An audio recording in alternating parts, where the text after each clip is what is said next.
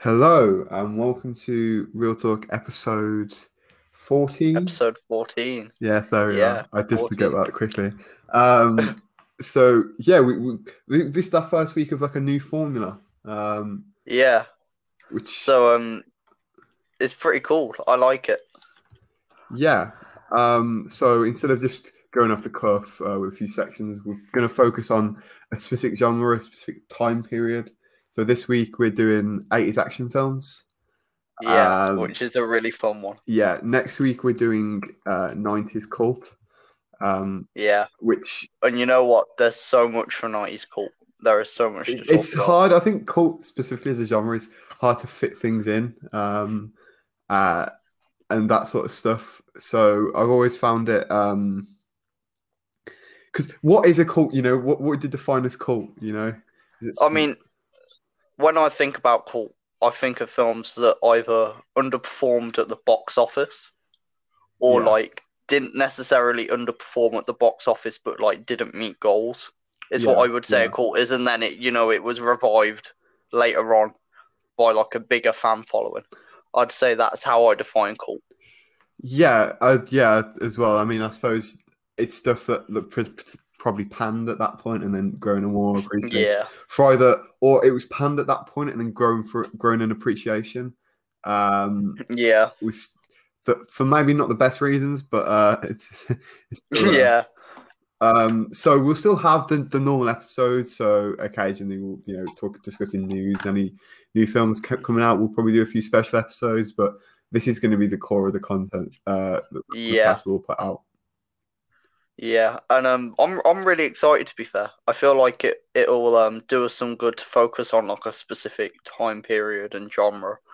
Um, and especially with today's one as well. Like I've got some fun stuff to talk about. Because you know, eighties action films are just, you know, that they are just awesome, uh, like- yeah, uh, no doubt about it. Baby oil, um, oh, baby oil coated uh, one-liners.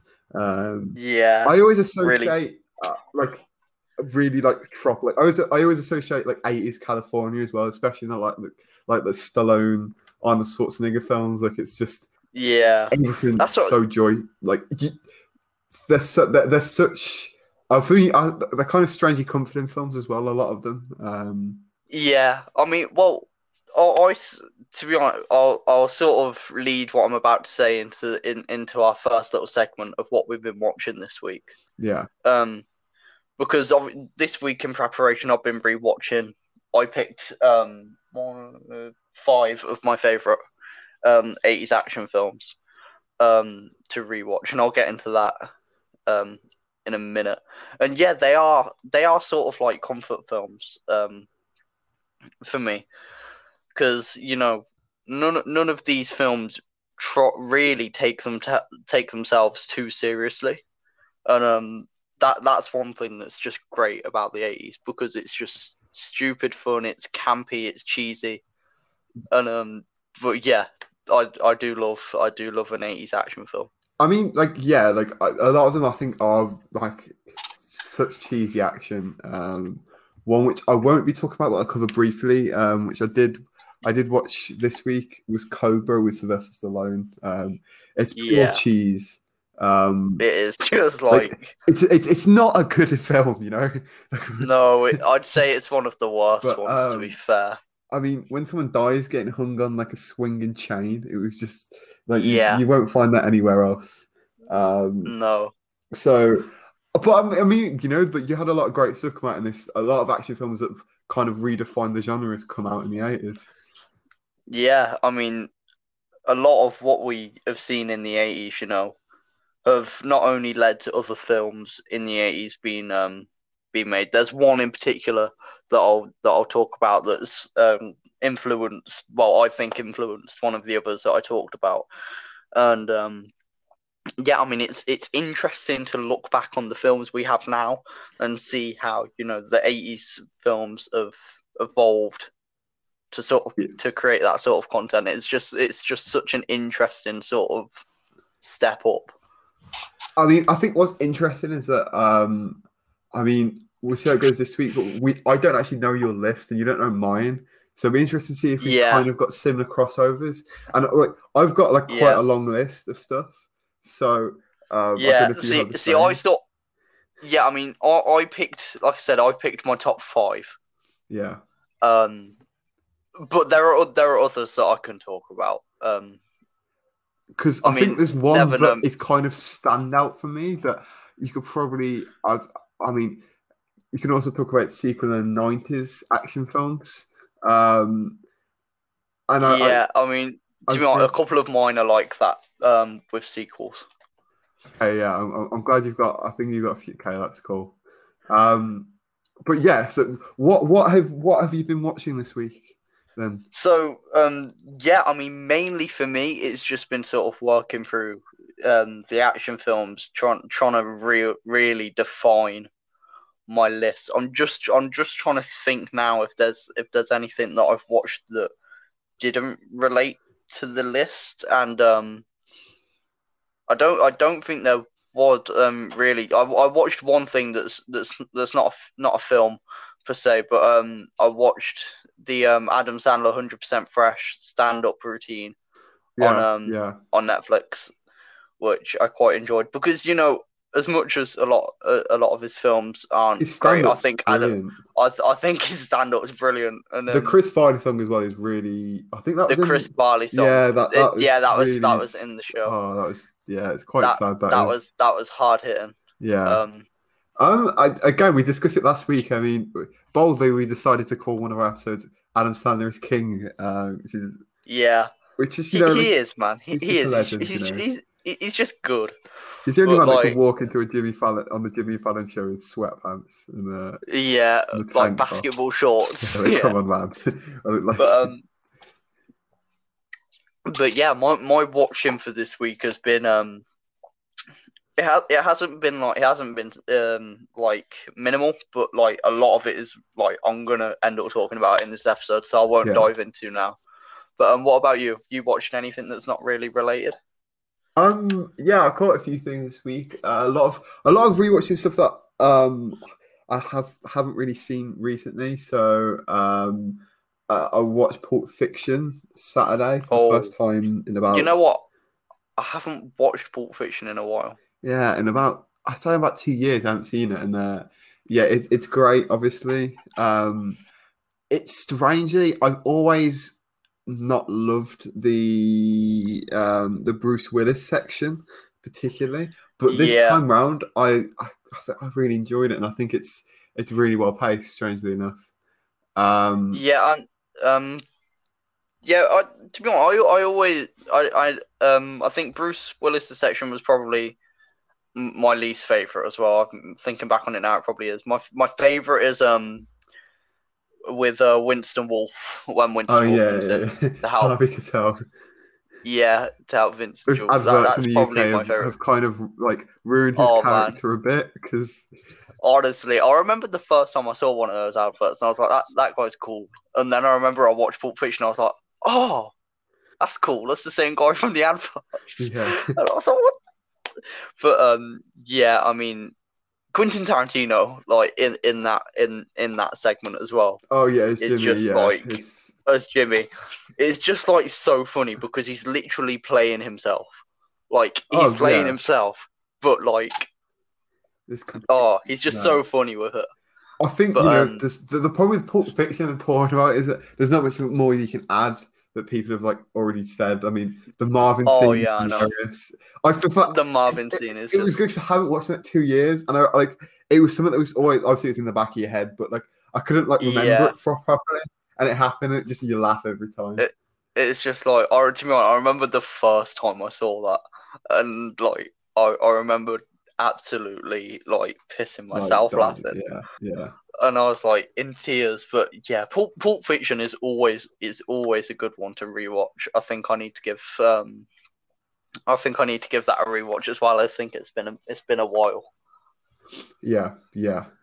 Um, another interesting one, a little bit of an older one, uh, a noir. Um, I picked up the Indicator box sets, as I think I mentioned last week. Um, Yeah, and uh, I checked out uh, Drive a Crooked Road, which really did catch my eye. Um, the whole set has the lineup in it. Um, as what like that for me, that's probably the most standout film of the set um, by Indicator in the Columbia Noir number one uh, collection. Yeah. But uh, Drive of Crooked Road, it's got Mickey Rooney, um, and he plays a mechanic with dreams of racing uh, racing in Europe one day. So like the Formula One, I assume. Um, Yeah. and he gets involved with uh, a wife who a, a beau- like a really really like good looking um, femme fatale in the film, played by Dianne Foster, um, and she's she kind of tricks him because he always feel he's this very quiet in the corner guy, um, and he thinks this beautiful girl has fell in love with him, but she tricks him um, in getting him to meet her friends who are going to rob a bank and they want him to be their getaway driver. Oh man. She that convinces him sounds that good. she she managed to convince him that uh, you know this is um, if you don't do it uh, I'll no longer love you all that sort of stuff um, and but secretly the friend who's robbing the bank is um, Dianne Foster's actual boyfriend so it's it's it's got a very strange tone um, I won't spoil it um, see what happens but it was really a noir that kind of went underrated and not one you probably hear very often but Mickey Rooney's awesome um, and it's a really sinister tone throughout, which I really liked. And uh, that's one that I definitely recommend checking out for people who are into noir or want to catch quite an underrated one that no one really ever talks about. It was interesting as on the on the set for Indicator, Martin Scorsese introduces it, which I think is awesome. Um, but yeah, Drive a Crooked Road, 1954, Mickey Rooney. Would recommend checking that out. Man, that sounds good. Uh, one one thing that I did want to add in, actually, I've just found something that I did watch. Um, I watched the pilot of um, Falcon and Winter Soldier. Ah, yeah, like, Um, that came out Friday, was it? Saturday? Yeah, that came Yeah. that came out Friday, and um, you know what? I was really impressed. Obviously, having like WandaVision finished like a week or two weeks ago now, I was like really unsure because I loved WandaVision. Yeah. but like I didn't know if you know they'd be able to pull it off twice. If you know this one was going to be as good, and honestly, after just the pilot, um, it really is. What I will say is it doesn't feel as big of a deal as WandaVision did. yeah. Like with WandaVision, you know, an episode finished and you're left asking all these questions, and you know you re- and you really want to see the next one. With with the with the pilot, I mean, the um, it to be honest, it was fairly like there wasn't much exposition that was left untold. It was kind of just you know what you see is what you get Yeah. and um, I'm I'm I'm sort of ta- uh, I'm sort of you know, I, I'm not sure whether I liked it or I hated it. Like the the fact Yeah, that you know yeah. it, it didn't really leave too much untold, but like you know you, I never know that that that might change with um the next episodes. Obviously, we're only the first one in, but the the pilot was really good. It was it was a really good start to the season. Yeah. Um, one thing I, I think I'm, I love that Disney Disney specifically doing is releasing an episode at a time, and I think that's Yeah, um, it, it's it's so much better because as much as everyone loves a good binge watch, um, it, it, it keeps everyone talking and guessing what's going to happen. yeah, Um, and I think it, it's very good for like the social media world we're in now, um, especially when One 100%. Division was going on. You know, like every week, everyone was like, "Oh, Friday." You know, everyone was throwing theories out there, and uh, I do think it is the way forward. I do because Netflix Yeah. always fair enough. You know, Netflix have put out some great shows, um, but the constant okay, this comes out at a time. Um, it's just all at the same time. It I don't think it's had that long lasting effect any of the shows have had that WandaVision did have because of its release, um, weekly releases. Yeah, I mean, yeah, I mean, I definitely get that because you know, I mean, one one example I'm going to use now is like the third season of Stranger Things. I mean, I watched that in like a night Yeah, yeah, because like I I couldn't stop watching it, and to be honest, as much as I you know like to sit down and watch all of Falcon and Winter Soldier now, it's like yeah, it's great for the social media because it keeps people talking. Not only that, but you know, people can't spoil it. You know, Yeah, yeah, by by the by the second day that it's out, and you don't want to be you know tipping on. You don't want to be like walking on eggshells, like until you've sat there and watched you know, like thirteen hours of television. yeah, So, I mean, yeah, I I would say I do like the fact that yeah, it's coming out every week and it's keeping you excited, especially with you know everything that's going on. You know, it's giving you something to look yeah, forward to. yeah. Um, one thing I am looking forward to as well is obviously in the UK cinemas are reopening on the 12th of April, I know which is it's getting closer by the day. it's uh it's an odd one because obviously with the Oscar nominations coming out, um, Yeah, and you know we haven't even got half of them. half of I the mean, films over here. well, Nomadland, Nomadland, I'm really looking forward to watching. Um, I'm yeah, Disney Plus. that is one that yeah, um, going to be with uh on a star. Yeah, so It's just like it's just annoying. yeah, but um, I'm look I'm looking forward to to getting back in the cinema. Yeah, That definitely. is one thing that I will definitely be doing. I might actually um book tickets. I don't know how mad it's going to be. I mean, I feel like in Coventry people don't really go to the cinema. I mean, every time I go to the cinema, it's like empty. Yeah, But yeah. I don't know. I, I feel I, f- I feel like because that reopening back up, I feel like everybody will be going to the cinema, so I might have to book some tickets. Yeah, especially. I mean, I, I think you might be okay for some more limited releases, but any blockbusters booking Any blockbusters, nice yeah. Well, um, to get back into the cinema specifically. do you what? I'd I'd be happy watching anything in the cinema at this point. I, I mean, I like when they put the classics out. Um, in the UK, Yeah, don't know if that, that was really good. I, I, I don't know if you it was similar in the US um, when before they closed, but they were putting like a lot of classics in the cinema. Um, so I caught Back to the Future, Pulp Fiction, uh, Terminator Two, um, and it, it was it was awesome. It, it was really good. It was um I think I caught Back to the Future as well. Um yeah, and obviously w- with us like not being around in the eighties, you know, it was it was great to see that film on the big screen. Yeah. because obviously I I always you know enjoy it at home, but you know it was much better on the big Oh, screen. I will say it's it's really suited for the big screen. Hundred percent. Um, talking about the big screen, the last film that I'm gonna that I watched this week that isn't linked to uh, the 80s action is just recent. Just recently finished watching rewatching Interstellar for the first time since I think I think I since I saw it in cinemas, and um, yeah, it it it went from being another film that I sort of liked but didn't love to I, I adore it. Um, everything Yeah. about it, I mean that ending is so beautifully miserable. it is. Um, Yeah, it's it's mean- weird because it, it- it's so beautifully miserable yet so full of hope at the same time. yeah. Obviously if if you've seen Interstellar, you'll know. And it is it is like it is a huge double bladed sword, you know, Yeah, yeah, because on one hand it is probably one of the most depressing things you'll ever watch. Like in the last ten minutes, it's like what is one of the most depressing things you'll ever see. But then, you know, it's also, you know, hopeful and it sort of it gives um it yeah it, it does just sort of give the the message that you know things are still okay is what I what is what I will say. It's Yeah, like the things are still okay. Is uh, is yeah, like it's it's hopeful, but it's still like it's still terrifying. It's terrifying. It is still like it's it's horrible to think about. Like thinking about the way the film ended is like, uh, yeah, But um, but yeah, like again, if you haven't watched Interstellar yet, check it out. Um, and I'd probably recommend rewatching it specifically with uh, a lot of disappointments around Tenet.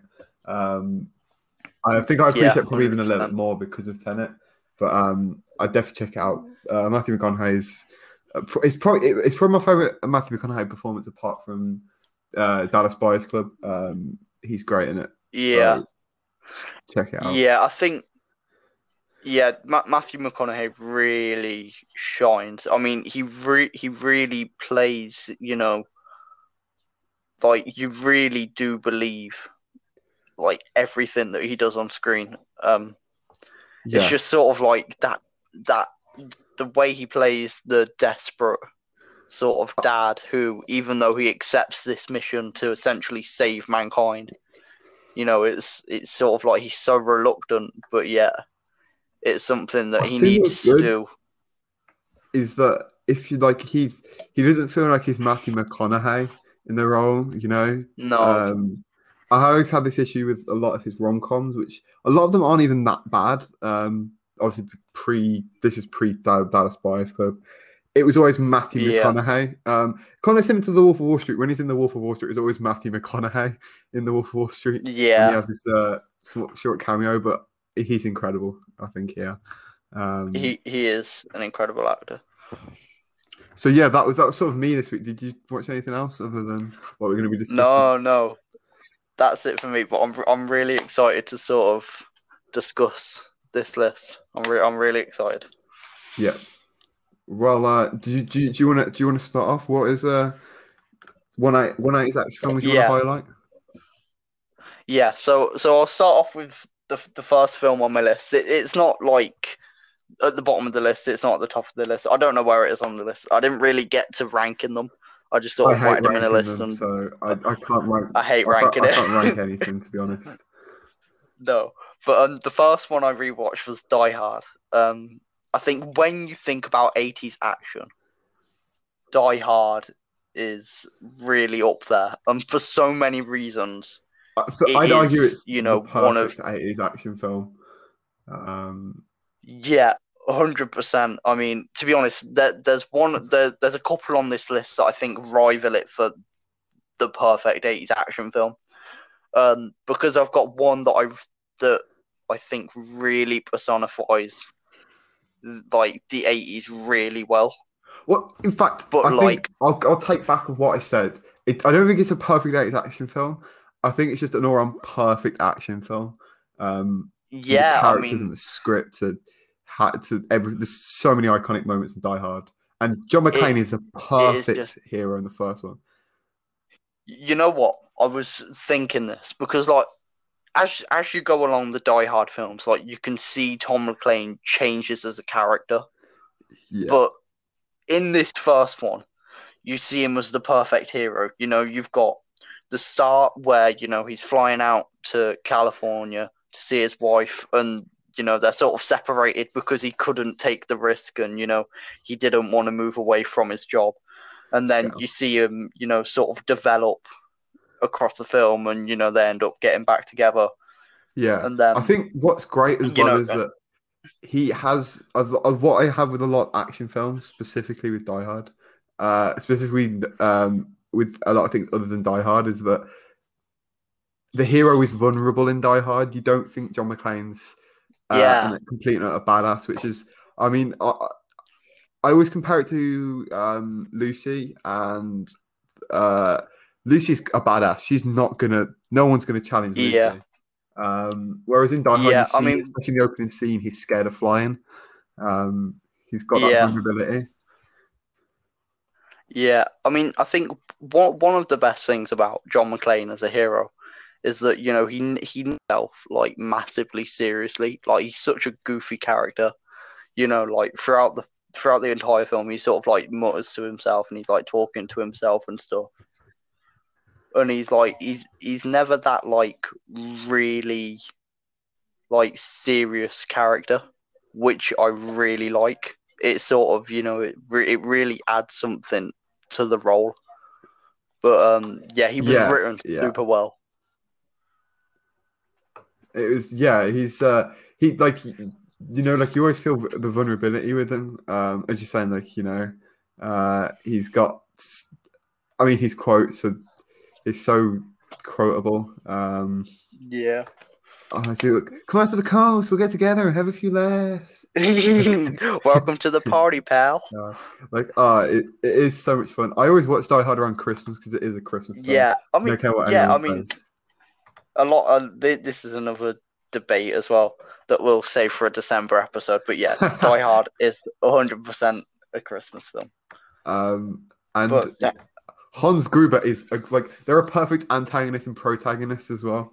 Um, yeah, they both push each other's buttons. Um, like it's kind of I, I, comparing it to like the Joker and Batman. Um, Yeah, I think in the Dark Knight, it perfectly sums up what you need for an antagonist and a protagonist. Uh, When Yeah, uh, unmovable objects hits an unstoppable force, is it or something? I'm yeah, something like that. here. But that, that that that's what they are so perfectly. Yeah, I mean, to be honest, one one thing that I always think about when I when I see Alan Rickman as Hans Gruber is just like how like freaking cool he is. He's just like, I mean, one one thing I will say is like the accent with Hans Gruber is something that like I it's it's one of the only things that I see like tiny little flaws in. Like sometimes I think it sounds like quite British, and like and s and sometimes it sounds like German, like it's meant to. But like I think it's I think it's part of the charm, you know. It's like I Oh, don't know, but 100%. like he is, you You've know. also got that mistake where it's like quite an infamous, uh, infamous uh, goof where it's you know when um he gets shot in the ho ho ho machine gun scene and he reads it out. yeah, If you watch Yeah. the guy who's dead, I don't, I don't know his name. He turns his head even though he's dead. yeah. There's there's another big goof as well. Is um where when they go into the parking structure, you know, they all just run out of the van, and then at the end, the ambulance comes out of the back of the van.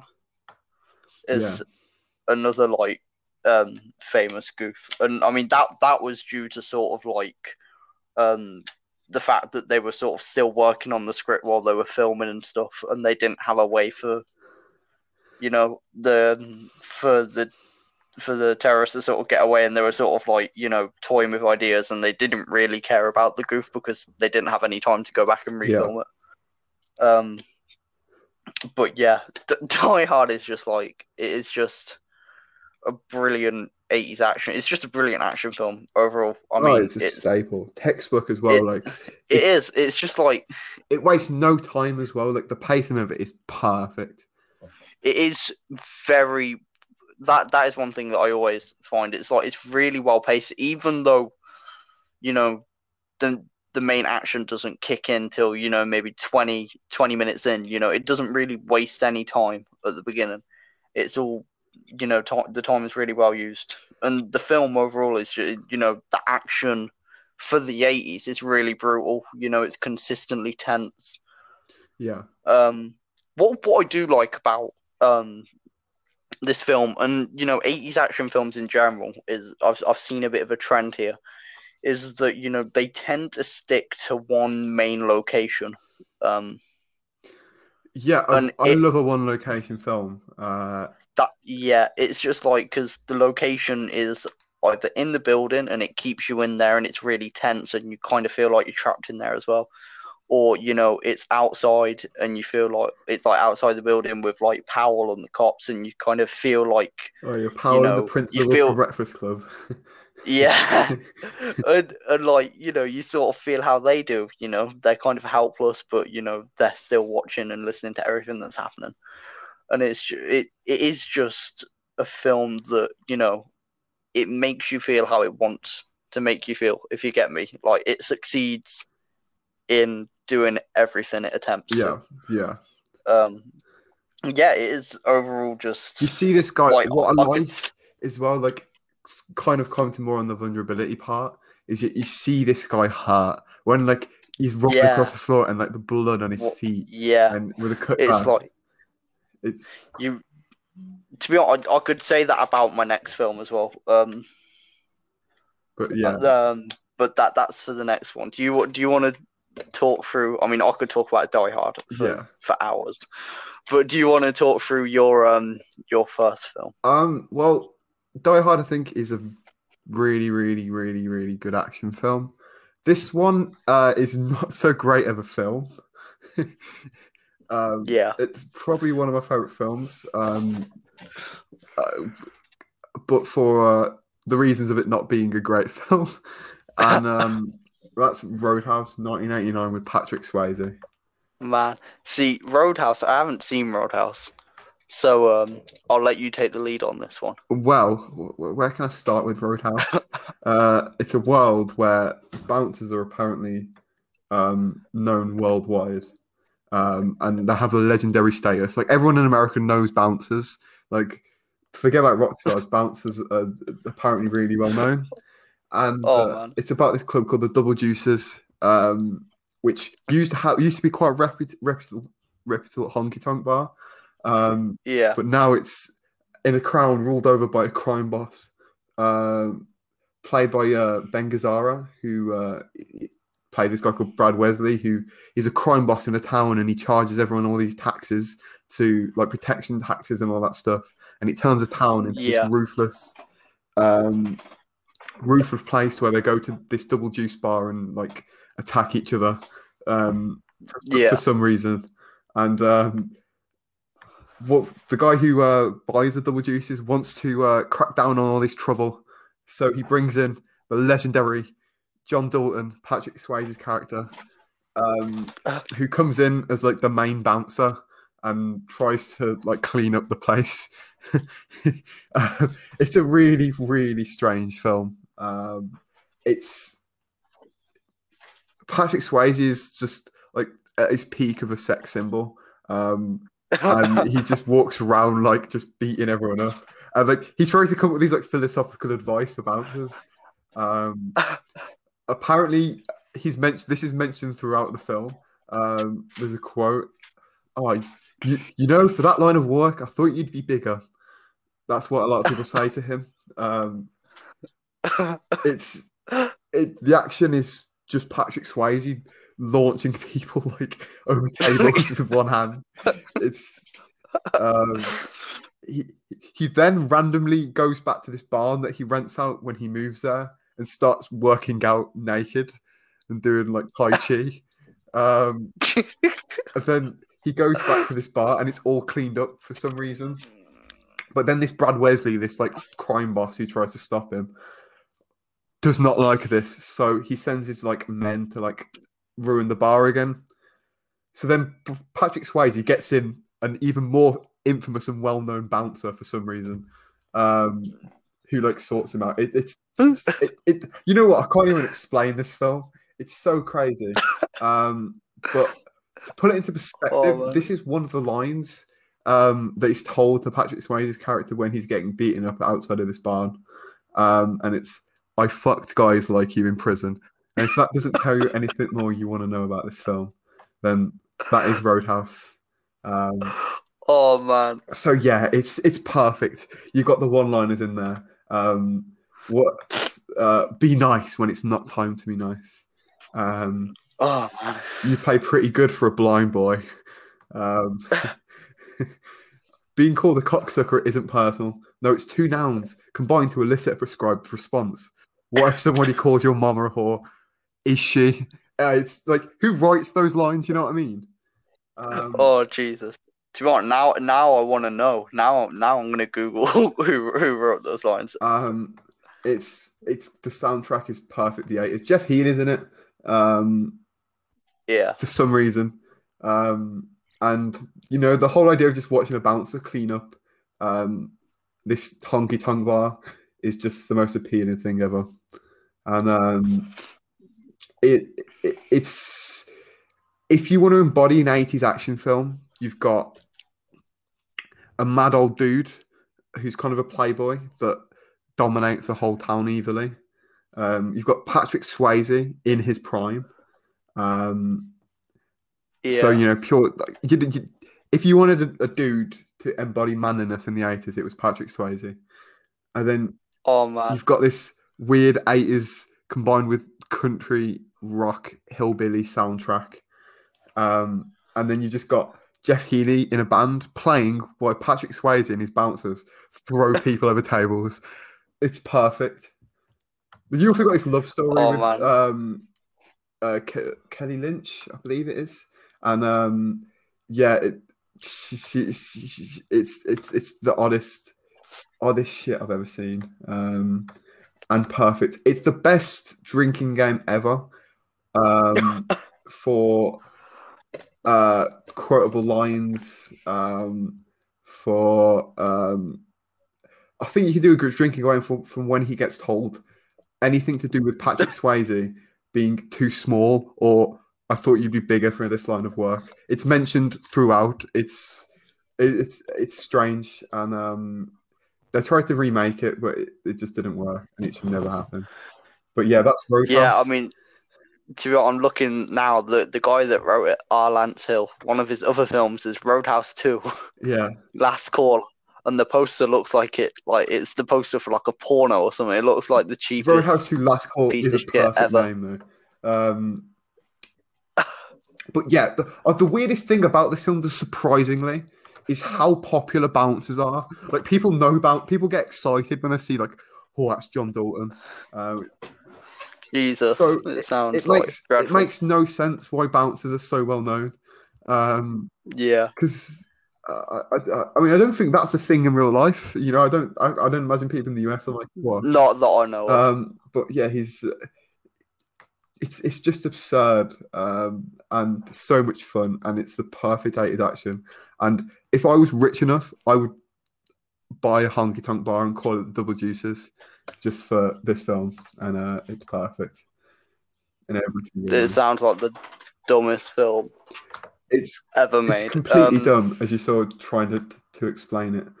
Um, on other times, it's a, it's a bouncer who comes in to try and clean up a bar, and that's the basic. That's the basic way you can try and explain it, but it's so much more than that.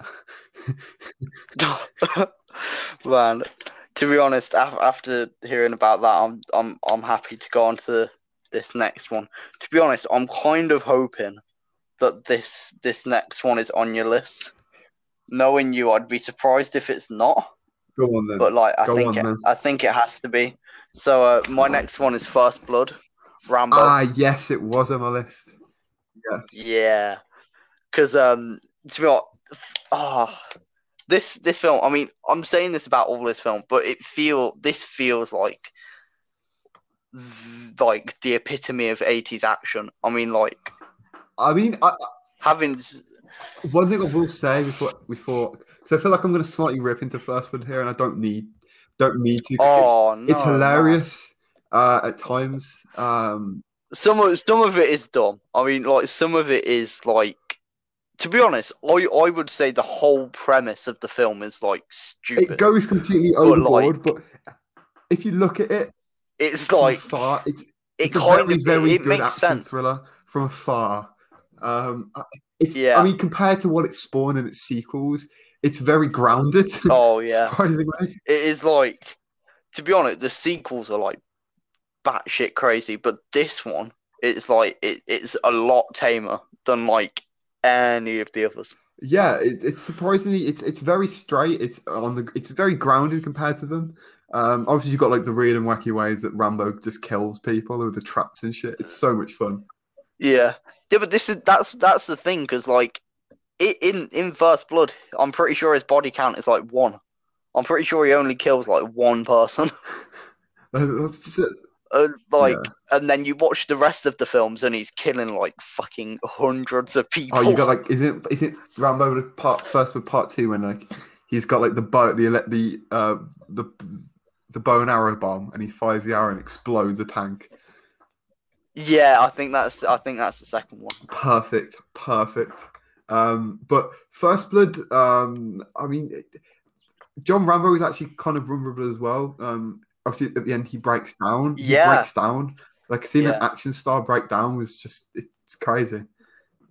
Yeah, uh, to to be honest, I've I've always seen Stallone's performance in in First Blood, like it re it really is like a heartbreaking performance because as as much as you know for the majority of the film, he's like a fairly hard skinned dude, and you know they're always like the the cops are always commenting on like like there's the one cop in particular that's like telling them not to push him because you know he looks like a solid dude, basically, essentially.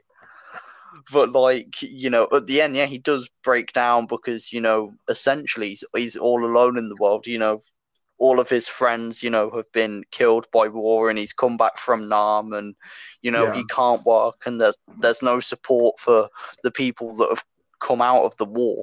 And you know, it is like it's it's a huge comment on what American society was after Vietnam Yeah, yeah. especially when you know like pe- people call him, you know, they say this man's a war hero, but you know, there is no support for people in that situation. There's no there's no support for the people that come home from Vietnam, and it is it's it's a lot more than what it appears to be on the surface.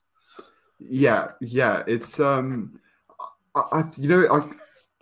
I think that, that that's the thing, especially with the sequels. It kind of overshadowed it, but it's you know it's it's a very very good and solid thriller first blood you know like it's got the 80s action stuff Yeah, it's yeah. a lot of fun but you know it's it's it's, saying like it's it's still very grounded you know it's just about this one guy who's got a lot of skill it's it, it in in some ways it's kind of you look at taken in a lot of ways and uh Liam Neeson's Yeah. character in that Yeah. and John Rambo you kind of see very links um in the thought process Yeah, that- that- stuff. Yeah, that's what I was saying earlier. I mean, um, like, yeah, there is like a lot of films have, you know, taken from the stuff like First Blood. I mean, what I was what I was gonna say is, um, one thing in particular I feel took a lot from First Blood is probably um Predator. yeah yeah It- like again, it's you know, same same with Die Hard. It's you know, it's not too overcomplicated. You know, it's one. It's like one to maybe three or four different locations. You know, it's really you know, it's very compact. It's very tight, and um, is it is just very simple. It's a it's a story of you know, a man you know, outwitting and it's and escaping his pursuers, and then that is like as sim that's as, as simple as it needs to be. yeah yeah it's um But um, I, I think I, think uh, what I love about First Blood is that there's not many action films I can remember that's set in like a, such a small town location, which I really like, and especially like modern day action films. Now you look, they're all set in big cities, etc. But I think the appeal of like the small town location really like br- brings brings over like the isolation um in this film. which Yeah, I do really like. um, yeah. I mean, with with with um with with First Blood, it does it really because obviously Rambo is not only on his own for the entire film, but at the beginning he finds out that you know um what one like the last remaining member of his squad died. And then for the rest of the film he's on his own and you know it's only until the end of the film where you know there's really any hope of him sort of I- um I did like Richard Crenna as um, uh, Sam Sam Trautman. The he's plays the Yeah. um, yeah what's it? It was like his captain, I think. it it was it was like his sort of it was the leader of his squad while he was in Nam essentially Yeah, Yeah. Um, and he's, he's in um, yeah Cr- as well. Cran- Cranner did a brilliant job Um, yeah. he's uh, uh, Rich Crenna. If you know him, uh, he also is in a um, a not so good Charlie Sheen film called Hot Shots.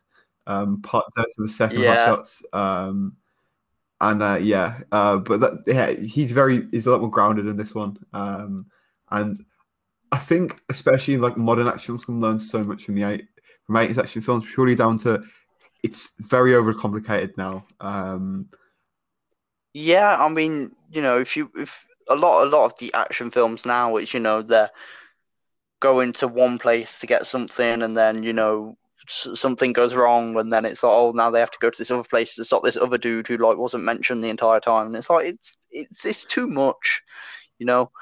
There's a reason that that that, that a lot of the you know action films nowadays aren't good, and it's because you know they're they're overcomplicating it as much as they're taking influence from stuff like you know First Blood and Die Hard and you know Aliens and all of these other Yeah. films, but they they they just they just make it too much. They're trying to make it bigger than it needs to be.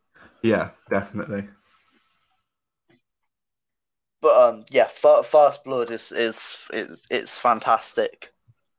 Um, yeah, I mean, I, I I'd like to go to as, as far to say it's it's it's a bit overlooked. I feel like Yeah, I think it's kind of been It's not- overshadowed it with doesn't get as crazy much- sequels.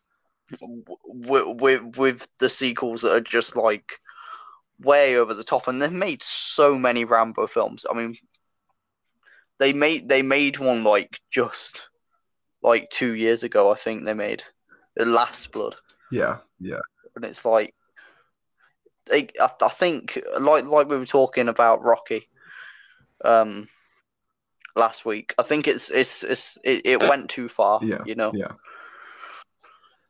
Um, so I mean, moving on maybe to the Yeah, yeah. So- go, go on to your to your my second, second one. one. I was uh, I was kind of questioning at this point whether it's um, I can class it as an action film, but I feel to do it anything less, um, especially to Apollo Yeah. Creed's character.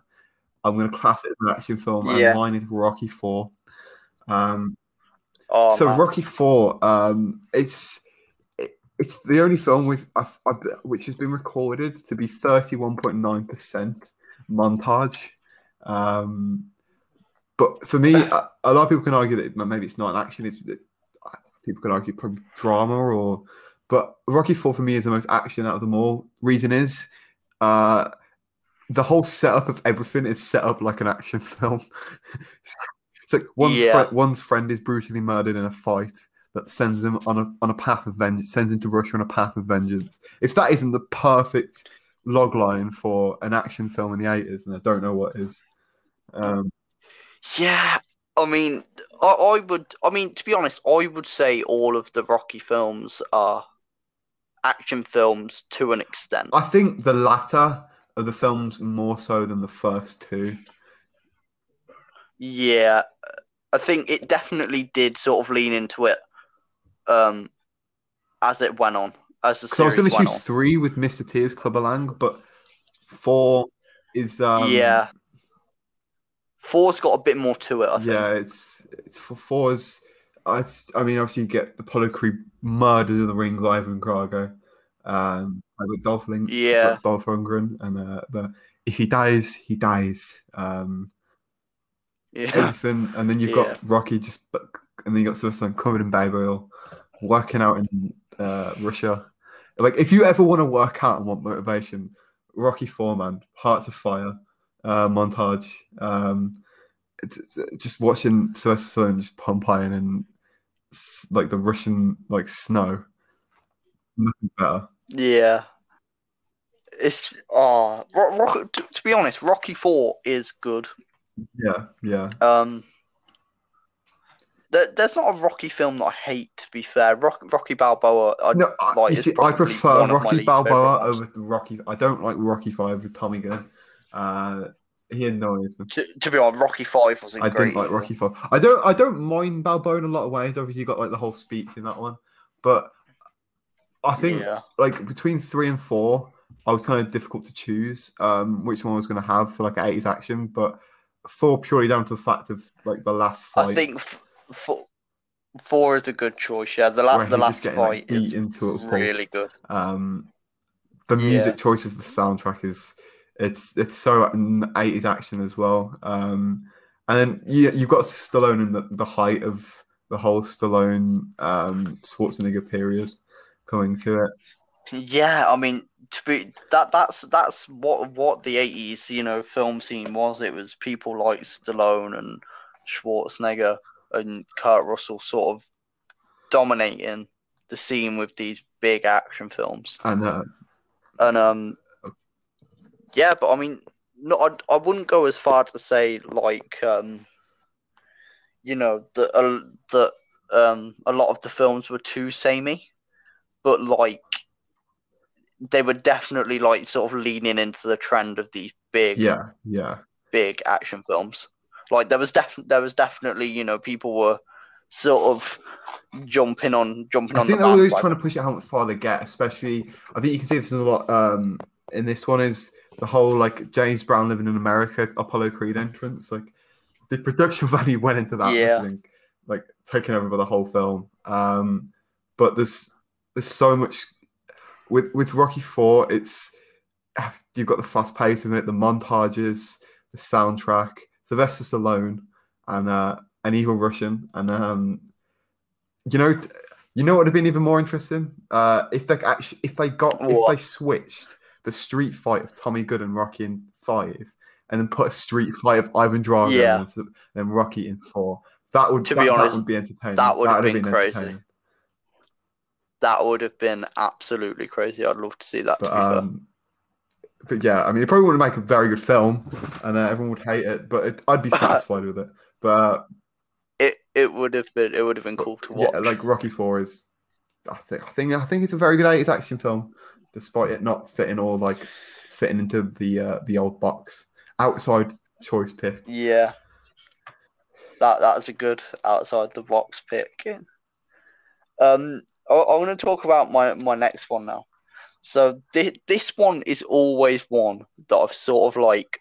I don't know if I love it or I really hate it, but um, I think I ca- I came to I came to the conclusion today that I love it a lot. Um, and that's Big Trouble in Little China. Ah, I don't know if this is on yeah, your list, It's not on my list, but uh, but I, I do like Big Trouble in Little China.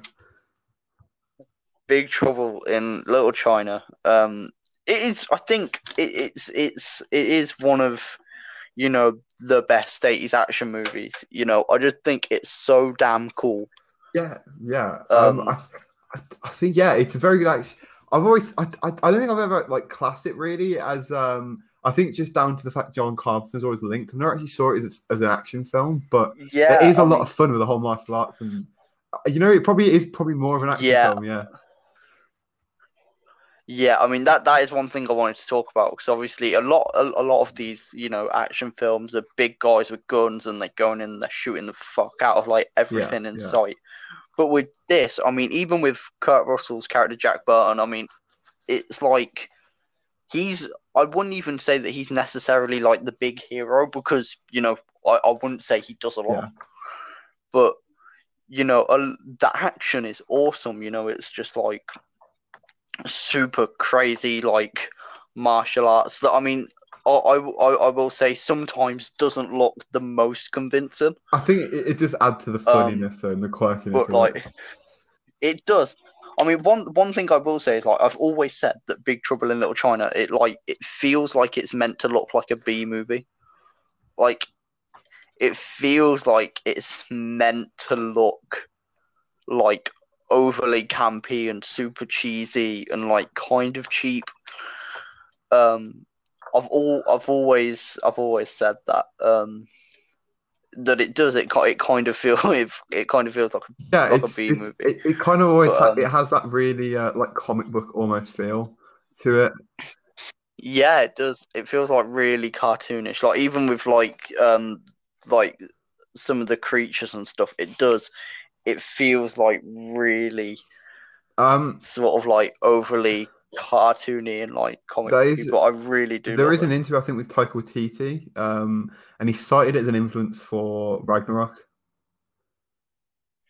To be honest, I can see that. Yeah, It's like the whole color scheme as I, well. I can. I can I can see like oh yeah, with like a lot of green and red and sort of stuff. Like yeah, I, I can totally see that, and that's really cool. To be fair, like now I'm thinking about that. That's that's really cool. Um, I would say it feels like a little slow in in like the first half an hour. Uh, yeah, yeah, Like there are there are definitely some pacing issues there. yeah. I'd say like I don't know. I'd say I'd say there are some issues. Mm, I'm, I don't know. I'm trying to think. I think it's mainly just the pacing for me. The pacing like really put uh like in in the first like half an hour like lead into like forty minutes. It does really like take its time before it obviously gets like the underworld and It stuff. does take its time. yeah, Um, yeah. But um, yeah, it's it's still super cool. I mean, the soundtrack Yeah, is yeah. really good as well. It it kind of feels like uh like an arcade brawler like soundtrack. You know, it's sort of Yeah, like yeah, Streets of yeah. Rage stuff like that. That's like it kind of like I get those vibes from the soundtrack, and it is it's really good. It's just like crazy and surreal. It's really like it's really John oh yeah, hundred percent. Um, and like it's a, it's a. I mean, it's yeah, it kind of is kind of a cult classic because um, it bombed. yeah. I mean, it it didn't do very well. At the, it really bombed. Um, and I've read like initially about um, Carpenter like after Big Trouble in Little China. It, after that, he then became a student, uh, an independent filmmaker because he kind of felt disillusioned with Hollywood. Yeah. So, Yeah, I mean, af- after this, they they like they cancelled the sequel Yeah. as well.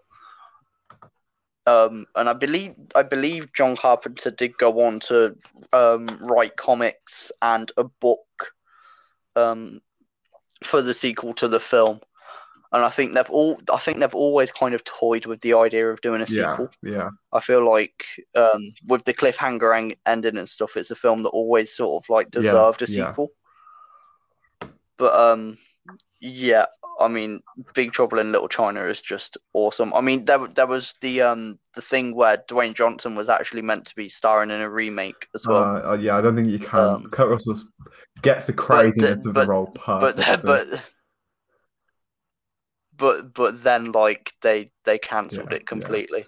That's, I mean, Kurt Russell as well um, as uh, Jack Burton. He he really emphasizes the craziness of just the mental Kurt Russell performance, the wackiness of it. Yeah.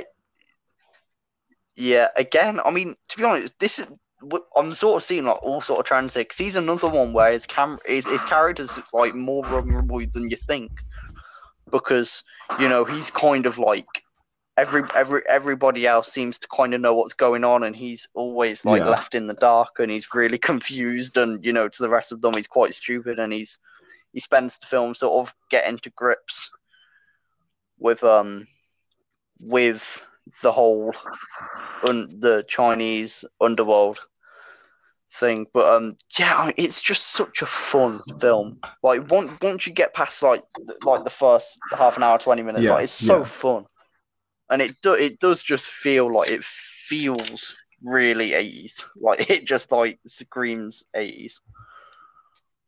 Um, I think it, it, it is a lot of fun as well. Um, it's got a lot of the like Carpenter. Um, it, it feels very John Carter. You've got the weird wackiness of it, and um, you can. I was disappointed that we never actually saw more from it. To be honest with you, like it, I think it would have been cool to get a sequel, but as its own, it's it's a lot of fun, and it, it, it if if you haven't checked it out, um, you've actually kind of changed my opinion on it because I never actually saw it as an action film, but um, yeah, now I can kind of Yeah, I mean, like I kind of see where you're coming from there because it doesn't. It, it feels more of like a sci-fi adventure. it is. But then when you think about film. like the more, yeah, it is. I mean, the the action looks it looks good. Like all the martial arts look quite good. There are a couple times like when when like they're doing like the flips and stuff. Like it looks yeah. dumb because obviously they're not like flipping around and everything. But like. Yeah, like for, for the most part, it looks Yeah, it looks really yeah. good. Um, so up next, um, I've kind of got my, my, my, my cheese out the way as such. Um, I, I thought I was going to include a um, a Chuck Norris flick in here. Um, that the, the, Oh. I was going to probably put the Delta Force probably, um, but I was like, I'm going to keep Yeah. uh, some of my credibility. Um, and uh, I was, I, thought, I was also talking with missing missing in action and uh, invasion USA, but I was like, I'm going to keep my credibility and I'm going to put it back to probably one of the first action plus saw eight action after after um, Die Hard, and uh, I watched this when I was really Yeah. young. Um, the, well, the whole series, yeah, and uh, I, I, I I really liked it. I'd argue, you know, it's it's probably one of my favorite films of all time. Like, it's definitely in my list somewhere, and uh, that's Lethal Yeah. Weapon. Oh, that, that's a good pick. yeah, Lethal Weapon's um, great. It's it, the film is purely um, only as good as it probably is because on paper, um, it's quite generic. The plot and the story, it's generic. It's generic of an 80s action film. Yeah, but Mel Gibson and Danny Yeah. Glover as Martin Riggs and Robert Murtaugh, that chemistry, it's the blueprint of any buddy cop film coming Yeah. after it. Um, Martin Riggs' Yeah. character being that crazy, like loose cannon. One of my favorite moments is um, the sniper at the school, and he just rolls in, gets shot at, yeah, and kills him and just walks out. Um, you've also got the scene Yeah. where uh, the guy's um, going to attempt suicide, and he throws himself off with him and handcuffs him to. Um, Yeah. so many memorable moments. Mel Gibson is perfect in the film, and him and Danny Glover are so much fun. Um, I, I love the, I mean, obviously, like the locations and stuff um, in Los Angeles. Uh, one of my favorite scenes uh, is at the Beverly Hills, the house in Beverly Hills when uh, he gets shot into the swimming pool. Uh, it's so funny because Yeah. um, he does it like Danny Glover's character was like he kind of he's he's he's retiring, so um, Yeah. yeah, I'm too old for that this shit. line, and uh, he kind of just wants a peaceful, you know, few months, and um, in uh, the, the, when they go to when they visit the house and they get shot into the pool, and um, Riggs kind of saves them. It, it, it's just that it's it's so fun and it's so well done and it's it's such a fun and solid all round action film. And uh, I, yeah, I, I love the first Lethal Weapon. Yeah. Yeah, Le- Lethal Weapon is a really, really good choice. I mean, the sequels as well. I mean, some of them aren't like 100% brilliant. No, no. Um, but I think But, I like- think two and th- I like. I've always liked three, but the first one, uh, it, Yeah, it's it's again it the, the the the story isn't that interesting, but just watching these two guys interact for two hours, it kind of shows you importance of characters. Yeah, 100%. I mean, the, the chemistry between Gibson and Glover really do sort of carry it because it is it's it's like you know it is generic i mean even like this is going to sound really stupid but it, it does it does it, it reminds you of like every sort of buddy cop Every film. single film, you know what one of them's um, one of them's crazy yeah, one of them's not. and oh, like and one of them's not, Um, and they don't like each other, and they have to sort it out. I mean, even stuff like Turner and Turner and Hooch, it sort of reminds you of that. It's like you know, Tom Hanks just wants to work, and the dog's like fucking mental Yeah. or whatever. You know, it's it's But- it's like it's generic, but like the chemistry carries it. The Yeah. chemistry between them really Um, does I carry think it. a buddy cop film fails. I mean, you compare to because even the plot, you know, it's a drug trafficking plot like everyone's seen it before. But the two characters and the chemistry from them, it shows the importance of good characters, particularly chemistry between main characters. If you don't have that, your film won't succeed. Um, and I, I think the first Lethal Weapon, I think across even them all, I mean, they all still maintain um, the chemistry between them. Um, but you know, this sort of laid the foundations going forward. And I look at what it spawned afterwards. A lot of it was pretty good compared to fucking a lot of the 80s action films. Spot sequels spawn like fucking Robocop Yeah. 3 and two. Come on. The RoboCop, the, the And, uh, RoboCop reboot though. Yeah, we won't talk about Oh. that. But also, um, the man who feels like, for me bad. personally, I feel like this man has been around forever. Shane Black wrote the screenplay. Yeah. Um obviously Shane Black known for um Iron Man 3 uh rebooting the Predator. He he has he has been around, you know, he is like he he looks quite young as well. You know, considering he was like Yeah. born in the yeah, 60s. he's uh, he he uh, he always feels like I just feel like he's been around for ages. Uh, um, Yeah, I mean, he has been. He he like obviously Lethal Weapon was like his yeah, I it was his first. Like Was his first Predator? film. What year did Predator come out? But he he was in Predator I mean, uh, same year as Lethal Weapon, Yeah, uh, yeah. 87, 87, I think. But like since then, obviously he's he's um worked on all four Lethal Weapons. He's uh, Last Action Hero with um with Arnold Schwarzenegger, and then you know Kiss Kiss Bang Bang, Yeah. which is um which is pretty good. And then he worked he uh, wrote The Nice Guys as well, yeah, which is great. I think we. I, I do kind of want to talk about Um, underrated films, maybe in the tens at some point, because I was. I've been more disappointed with Yeah, the Nice Guys and not 100%. doing well. Yeah, but um, yeah, Shane Black has been around, and he has, um, yeah, But Sh- Shane Black's great. You know, he's done some good stuff. He's done some bad stuff. If you've if yeah, you've seen yeah. the new Predator. Um, but Lethal Weapon, I think, the script is But, perfect, um, and I think you can actually see compared to like the Nice Guys, for example, he really can do buddy cop films or buddies buddy films so well. Um, and it, yeah, his dialogue, Yeah, the dialogue is hilarious 100%, in I Lethal mean- Weapon, like across a lot of his films. yeah, he is. Um, he is a he is a pretty good writer. He, he's a better writer than I'd say he gets he Yeah, gets credit yeah. for anyway.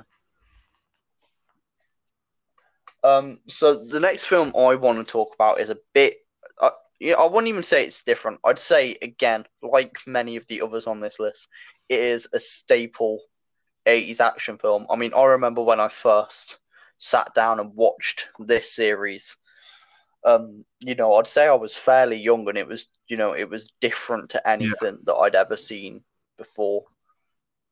Um, but um, the next on my list is Aliens.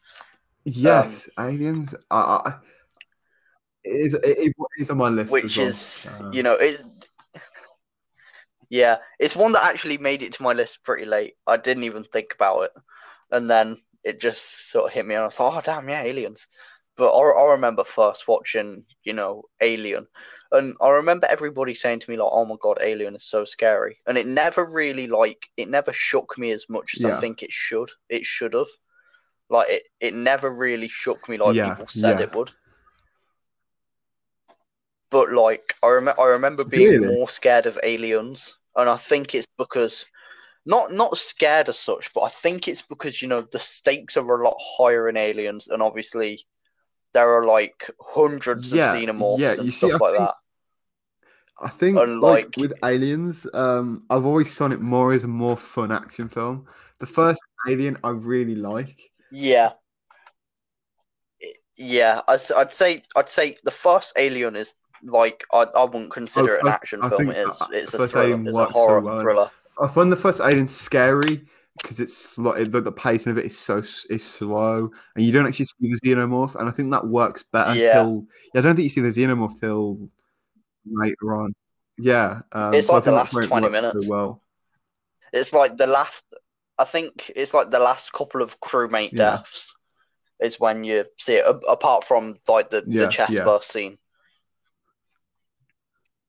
But yeah, I mean, A- Aliens is just an action film that works so well because it takes the elements of you know others where it's you know it's a it's a it's you know they've sort of been assembled to you know fight this threat and not not only that as well but as a sequel you know it really takes from alien um especially with Yeah. obviously ripley's character because you know she's Well, sort she's like of it's scarred interesting by because like she event knows what they're the kind of going into, film. you know, like she's the only one that's kind of aware.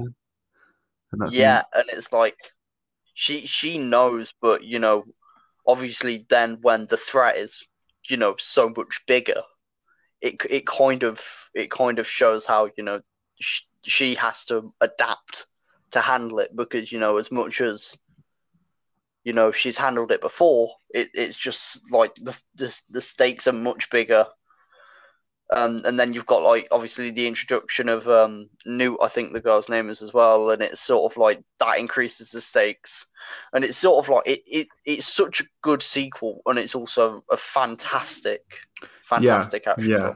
Um, I think as well, like the general scope, everything is, is so much larger in um in Aliens. So I did, I for me personally, like I didn't think it had. I'm glad it kind of went to the action route because I don't think it has the the fear of the unknown. I think really works very well in the first Alien, whereas in the second one, you kind of know what's coming. However, just yeah, like it works so well because of the tension more than anything because so many of them come in. Yeah. like, oh damn. Um, I love the mo- mother xenomorph on this one. I think that's the only real creepy moment I can remember that kind of creeps me out. But um, Yeah. Aliens is so much fun, especially you know you got um, Yeah. Even the characters in Aliens they're they're quotable and memorable. Obviously you got Bill Paxton. Um, yeah, um, Bill Paxton. but- yeah, uh, Aliens is a lot of fun, um, and I think it works quite well. yeah, it- Um, surprising enough, not with a double feature with Alien, but with a double feature with Predator. Yeah, um, yeah, I'd say it definitely um that that would work. I'd like I'd like to do that actually. I've never done a double feature of Predator and Aliens, but yeah, I'd say that would be, you know, a good one, especially considering you know you've got all the Yeah, Alien yeah. versus Predator stuff, um, which I've I've never thought is really and It like, sounds better in my head than it actually ever has. That's come out. It's yeah. I, I, I remember first watching like the first Alien vs Predator. I was like, oh my god! You know, I've I've seen Alien and Aliens and regrettably Alien three and four, and then it's like, oh man, I've seen Predator too. This is gonna be sounds the best and thing I've ever watched, and it like, wa- what are and it doing? wasn't. It was it was so bad, but like, yeah. Uh, the, the it Alien is is another series where you know it's such a shame that it carried on because apart from Prometheus, which I thought was average, it Uh, never no, really I got know there's good again. um there's quite a lot Um, of uh love and kind of a cult following for Aliens Three, uh David Fincher's one. Uh, yeah, so did Oh, I, I but I haven't seen it in a long time, so uh, Oh man, it's not great. it's not. It's another one where, like, I think after Aliens, I think they either could have left it Yeah. or they could have done more. I, th- I think there's there's there was like no middle ground. Um, well, the middle ground was Alien well, Three, where they didn't do enough, and they um, definitely didn't leave it. his time So, on. He's kind of disowned it.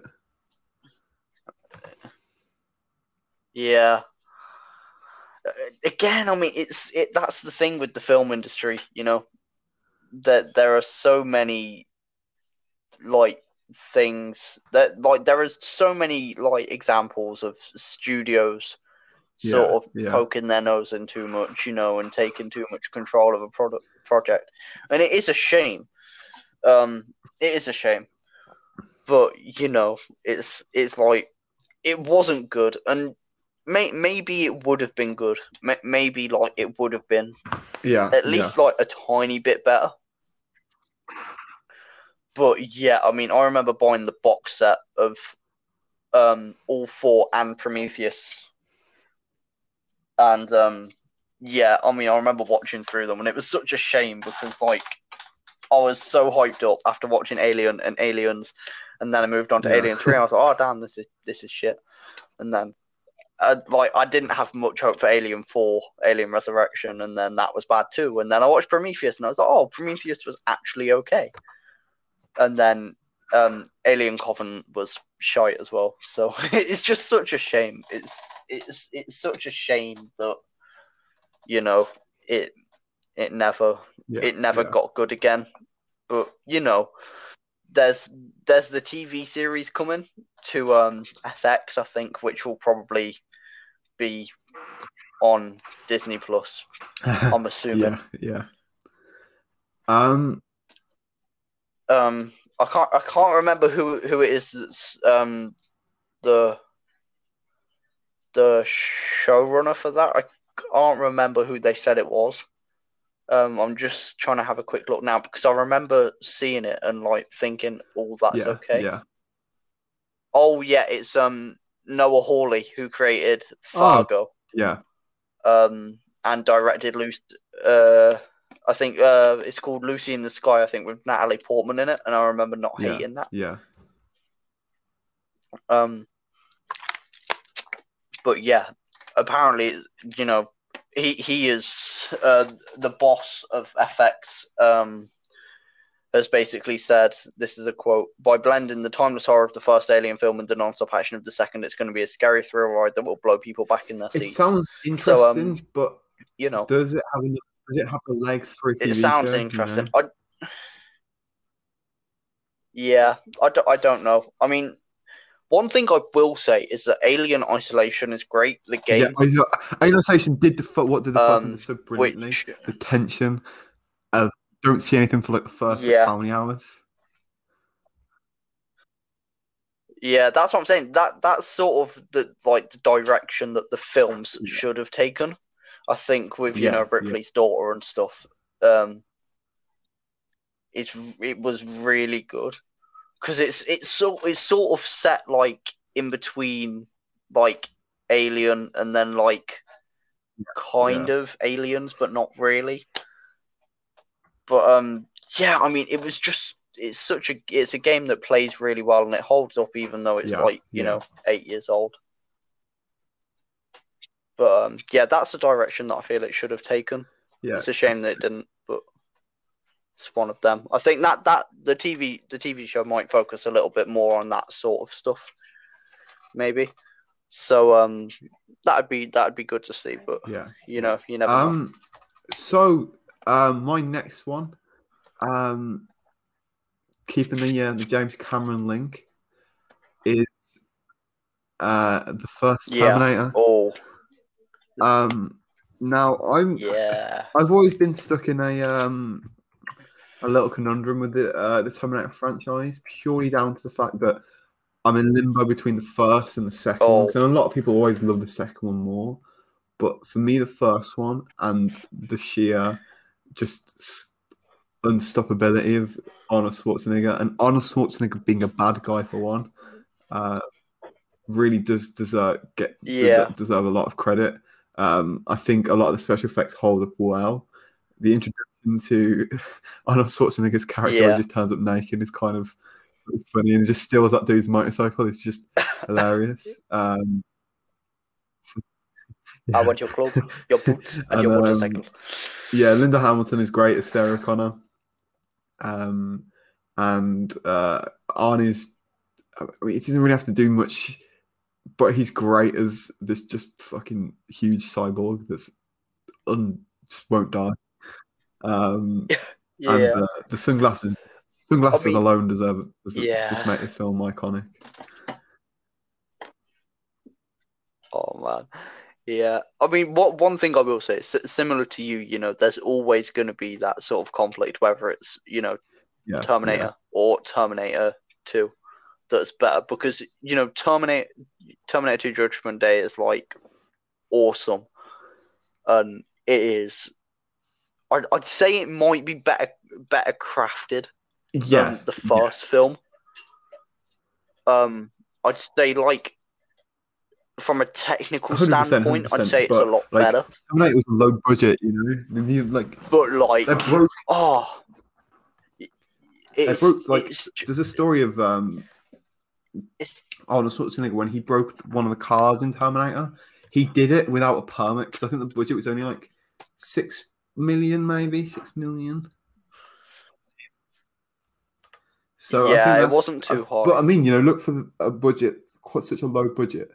Um, it, it did so well, especially with the effects now. I mean, they're, they still relatively hold up pretty well. Yeah, hundred percent. Um, I mean, and then obviously the to be honest, I've I've talked about this a lot today. Um, but the continuation of the series really ruined it. Rise of the Machines is like it's a really average film for me. It's like I kind of I'm I'm on the borderline of I don't hate it, but I don't think I'd ever choose to watch it unless I was Yeah, like rewatching like the Terminator films. But then I'd never want to carry on because I still haven't seen. Dark Fate. It wasn't Um. I didn't watch. I, d- I didn't watch Genisys with much attention, and Salvation yeah. was um, I disagree with parts of that because T two is perfect. Um, as a sequel goes, it does everything that sequel Yeah. should do. Take the first and actually build on it, not just carbon copy. Um, but I think Terminator, yeah, um, as an action film, it's very fast paced, um, which is important. Um, Sarah Connor as well isn't just a forgettable hero. Um, uh, you, you forgettable. Uh, she's she's generally someone you want to survive because you know if, if she dies, for example, um, it kind of ruin it, it, You know, it, it literally fate of humanity's lies on her. Um, but she feels vulnerable. You know, she makes she makes bad decisions, which again, a lot of action films repeating again just lack nowadays. yeah, Um, and you know the action's a lot of fun. Um, particularly it's just this constant Arnold Schwarzenegger coming after her, um, which is great. And uh, I think Terminator, you could argue it's probably if it's for Die Hard aside, it's probably the most important action film of the eighties. Yeah, hundred percent. I mean, one thing I love about all of these films is that they are super brutal. It's like for the eighties and the time that you know we're dealing with. You know, these films are brutal. Than like they are for the most part, like fairly Yeah, no yeah. holds barred. And like it's it's just oh, so cool. 100%. Um, it is just now. Then they're not. They they knew, especially all of them being such original IPs as well. There's so much risk taken, and the, purely down to the fact this is the budget it had. It kind of shows James Cameron's talent and quality for working with you know a smaller budget, and now you know he's gone on to make fucking billions of pounds in budgets. But it kind of shows that you know he Yeah, I mean, th- at this point, you know he he Yeah. was a, like a naive young younger filmmaker. Yeah. It is yeah, I mean James Cameron has, has come a long way since since Terminator. Um yeah, and he, he's done, you know, so much great stuff since you know, um Titanic, which he actually I don't think he took any money money for Titanic.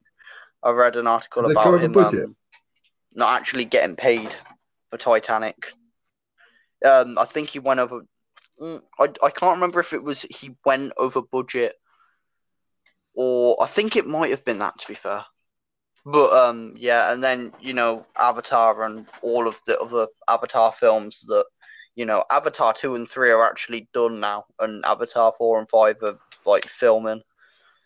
And then you know he, he's done like so Yeah, much yeah. cool stuff. But I, I, I feel like he like he writes action very well. Like from like the first two Terminators, and then if you've seen Alita Battle Angel, um, which wasn't a brilliant film, but again the action was good. Same with Avatar, you know, wasn't a fantastic film, but the action is like consistently on yeah. point.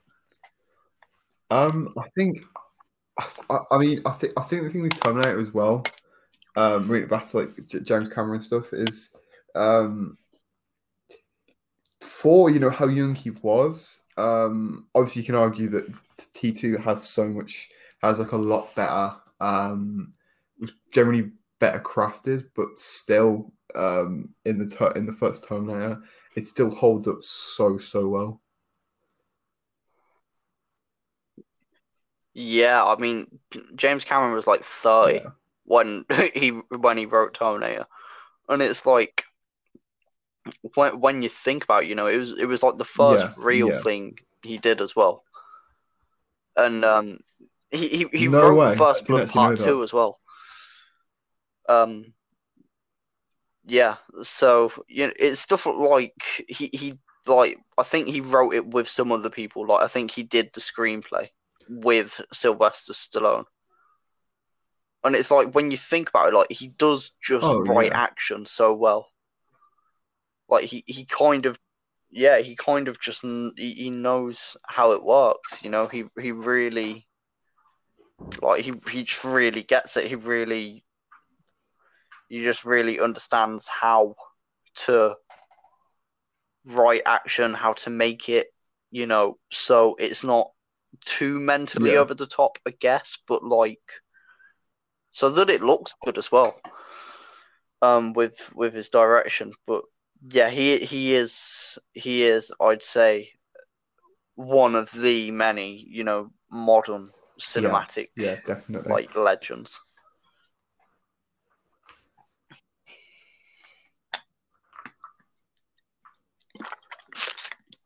So um, I've got one more to talk about, which isn't really. This is this is another thing where I'm kind of on the fence. is it an action film or is it more of an adventure?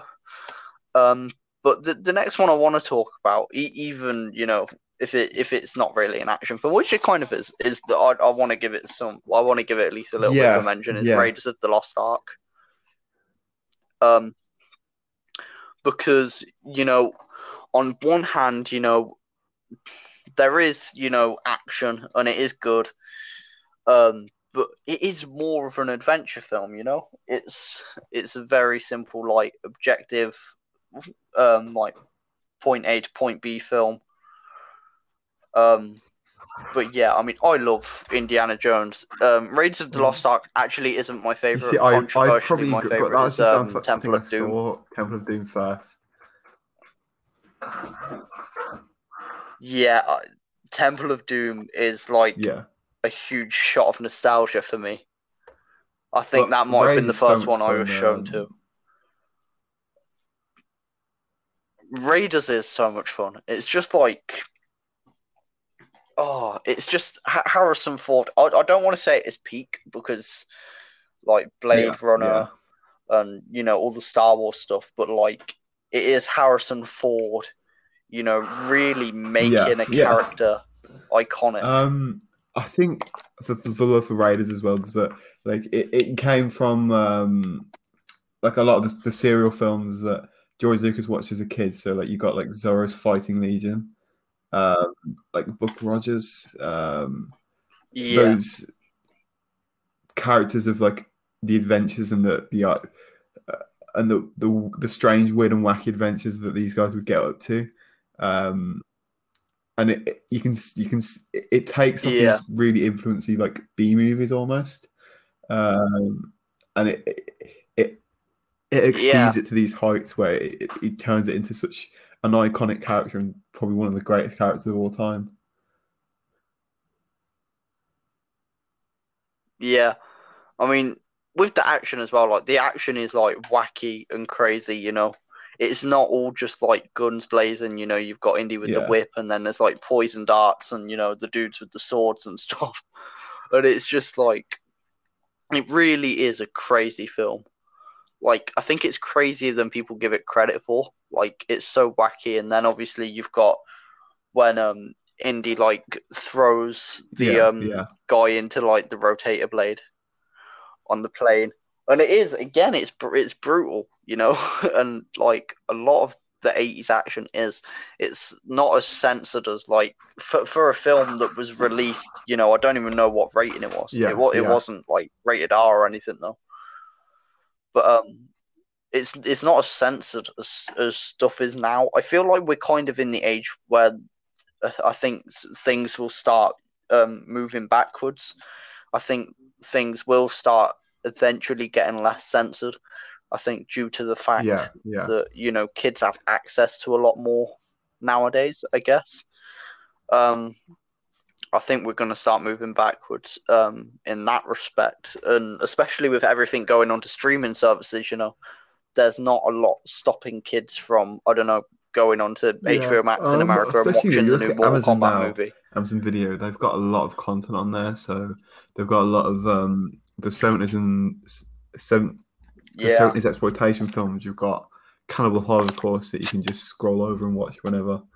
Um, so yeah, you've kind of got access to a lot of different things. Yeah. And I do, I do, I do, I, th- I do think it it'll be both a good thing and a bad thing. I mean, not on- it will open, you know, children or you or younger adults to a world of, you know, good cinema, but you know, you also No. don't want to completely desensitize people to violence and stuff like that. But I mean, yeah, I think the eighty the eighties were brutal in terms in terms of action because you know kids couldn't Yeah. see this unless they physically went. But um, yeah, Raiders, Raiders of the Lost Ark is is fantastic. I'd say it's one of my favorite films of the eighties, and it's Yeah. definitely kind of up there for all time. I'd say if I was to do like a top 20, oh, top 30, definitely. I think it'd definitely be um, in there. It is, it is so much fun. It is so much yeah. fun. So um, have you got have you got any more? Um, that, yeah, we'll do five each. So of done um, now. I've got a few more, but uh, we'll finish on uh, one which I did watch recently, uh, not in the last week. Um, and I always saw it more as a comedy. However, yeah.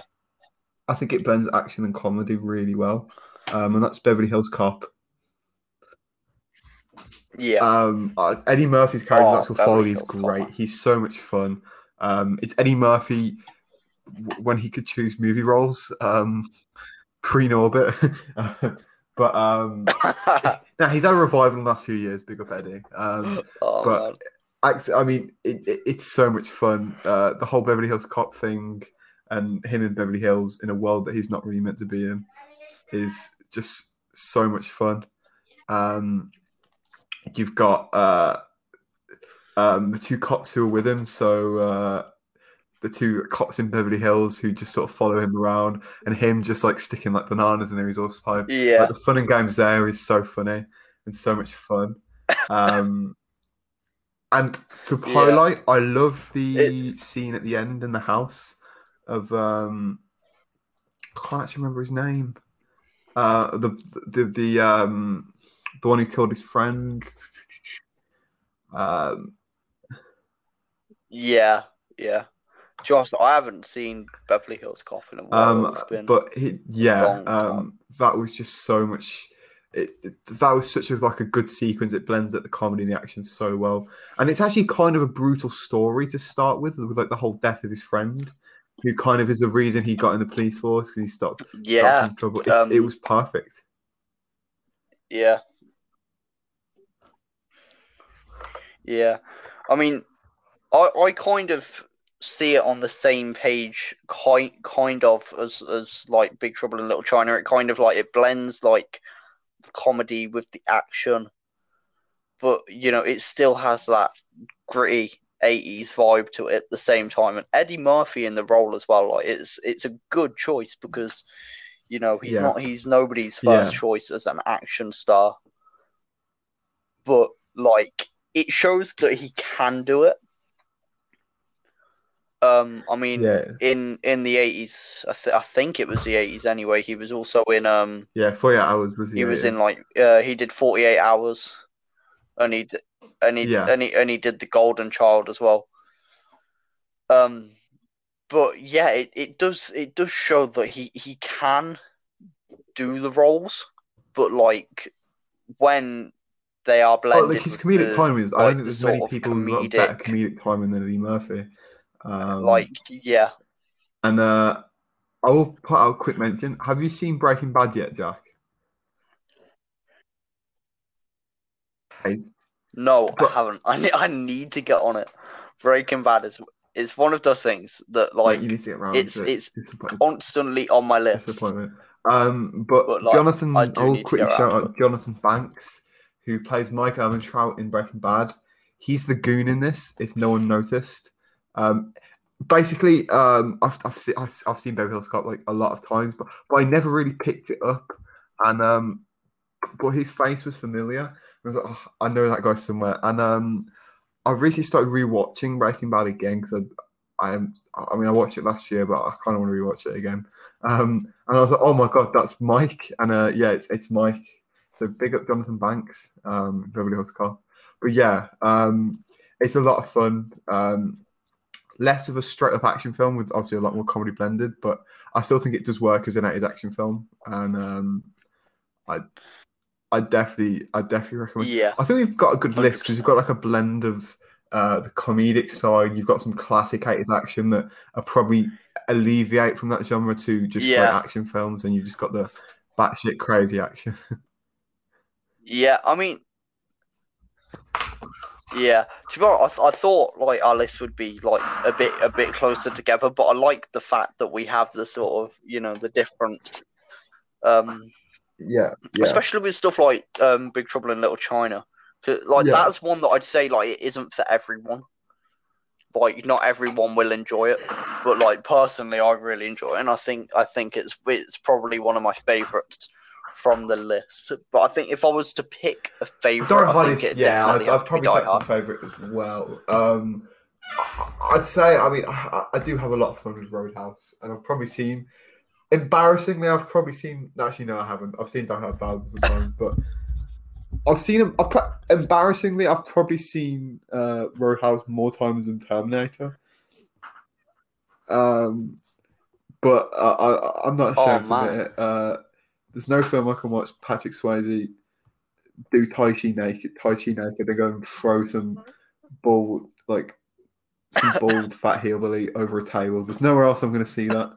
Um, with Blue Monday by the new by New Order playing in the background. So um, Yeah, yeah, uh, yeah. if anyone takes anything I, else, thi- from I think I'll have to give Roadhouse a watch over Forget about couple of days. forget about. I mean, who cares about? I mean, everyone everyone's seen Die Hard and Terminator, but watch Roadhouse.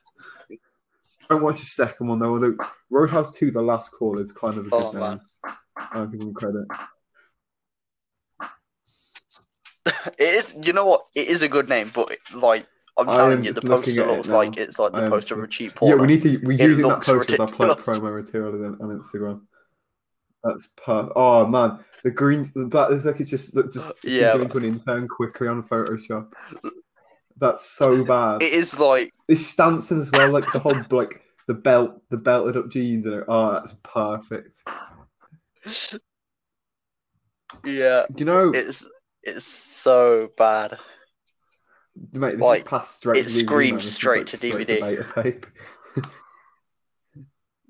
Fuck the black pelican. Oh, that's terrible. oh, that's that's really. And wait, is Jake Busey's in it? Oh, Gary Busey's in? No way.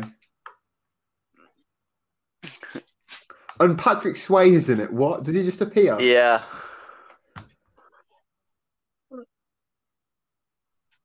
You know what?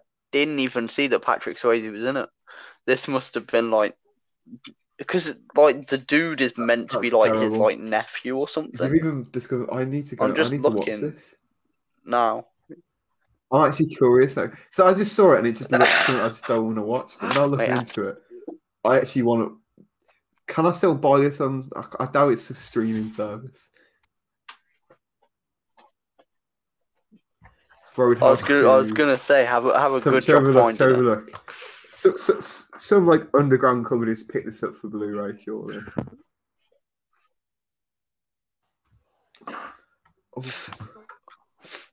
Oh, my god! It's, it's yeah, it's twenty-two pounds. I feel like you'll um, probably Blu-ray. be able to find it. It's well worth it. I'm purchasing. Jesus. Oh no, the co- the cover of the Blu-ray, Roadhouse Two, like father like Oh, son. It's the worst thing I've ever seen.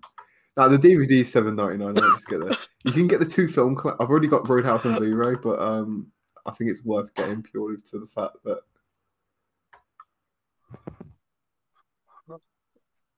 Oh man, yeah, seven ninety nine Yeah, for the two um, DVD collection. So yeah, if you buy anything, buy the um the two DVDs. Roadhouse One is pretty amazing eighties action film, and Roadhouse Two is probably terrible, but um at least you'll be able to watch. oh my god, yeah, that's that's that's not good. That's not good.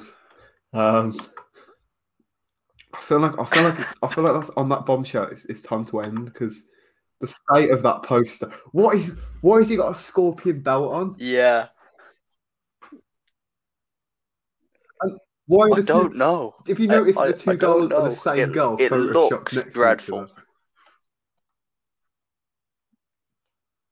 Yeah, I. You know what? I was just about to say that That is Like, the worst thing I've ever they are seen. the the same girl. Have they like Except the one of face them's looking messed with that, man. like a slightly different way. Yeah, they've like they've like On tilted that it. bombshell, I think That I is think it's time to uh, wrap up on this 80s action film episode. Um, Yeah. So I hope you've enjoyed this episode. This one's been really fun. Um, obviously, 80s action films, you know, they're, they're corny, they're cheesy, but, you know, they they did oh yeah, I mean, this episode some of the films that we love today. the plot Um, in Roadhouse, but um, it's fine. It's fine. We go with it over here. Yeah. Yeah. But yeah, I, um, I've had a lot of fun recording this episode today. And um, I hope you'll join us next week where we're talking Uh, about 90s cult classics.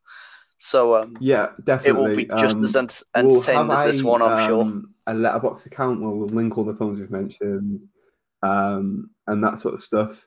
Um, but Yeah. do we have anything else to promote, Jack? Um, particularly uh, some merchandise. Oh yeah, yeah. I actually we hadn't even spoke about this. Yeah. So um, Redbubble is a brilliant website, and um, what it allows you to do is it allows you to upload designs for free, and um, sell them for free. It costs absolutely nothing. So I, I sort of jumped on that over the weekend, and um, you can now buy Real Talk merchandise, which is cool. Um, I have a sticker. It, it's on the back of my laptop. It's our logo. It looks pretty cool. Um, you can buy all sorts of stuff. I think there's badges, um, fridge magnets, face masks. Um, protect protect yourself from COVID whilst Exactly. You know what I mean? simultaneously promoting your favorite podcast. That is a thing you can do. Um, yeah, and um, they ship worldwide. I believe it's not just UK. Um, the postage and packaging fee isn't much either. But um, yeah, you want to buy some of that and help us out, that would be good. Um, but yeah, that's the thing. the The link for that is in like our Instagram and Twitter bio on a Linktree. Yeah. Um, so um, you can find uh, all of our links in one We'll be place. For back that. next week. What what what will we, what will we be discussing next week? So yeah, so next week we've got '90s cult classics. So um, that one's going to be really fun. I'm really looking forward to that. Um, there are some brilliant films to talk about because you know these some of these films might be some of our favorite films. There's one that I'm sort of thinking about that's kind of like a cult classic. Um, but you know they didn't necessarily perform. Um, you know, in the box office. But um, yeah, I, I think there's some pretty there's some pretty great ones on this list to talk about. So Um, next week so is going to yeah, be super fun. um, we'll catch you guys next week. Um, and uh, to end, I mean, I want you to be nice until it's not time to be nice, as um, Patrick Swayze to say in Roadhouse. So that can be your weekly motivation. Thank you. oh man,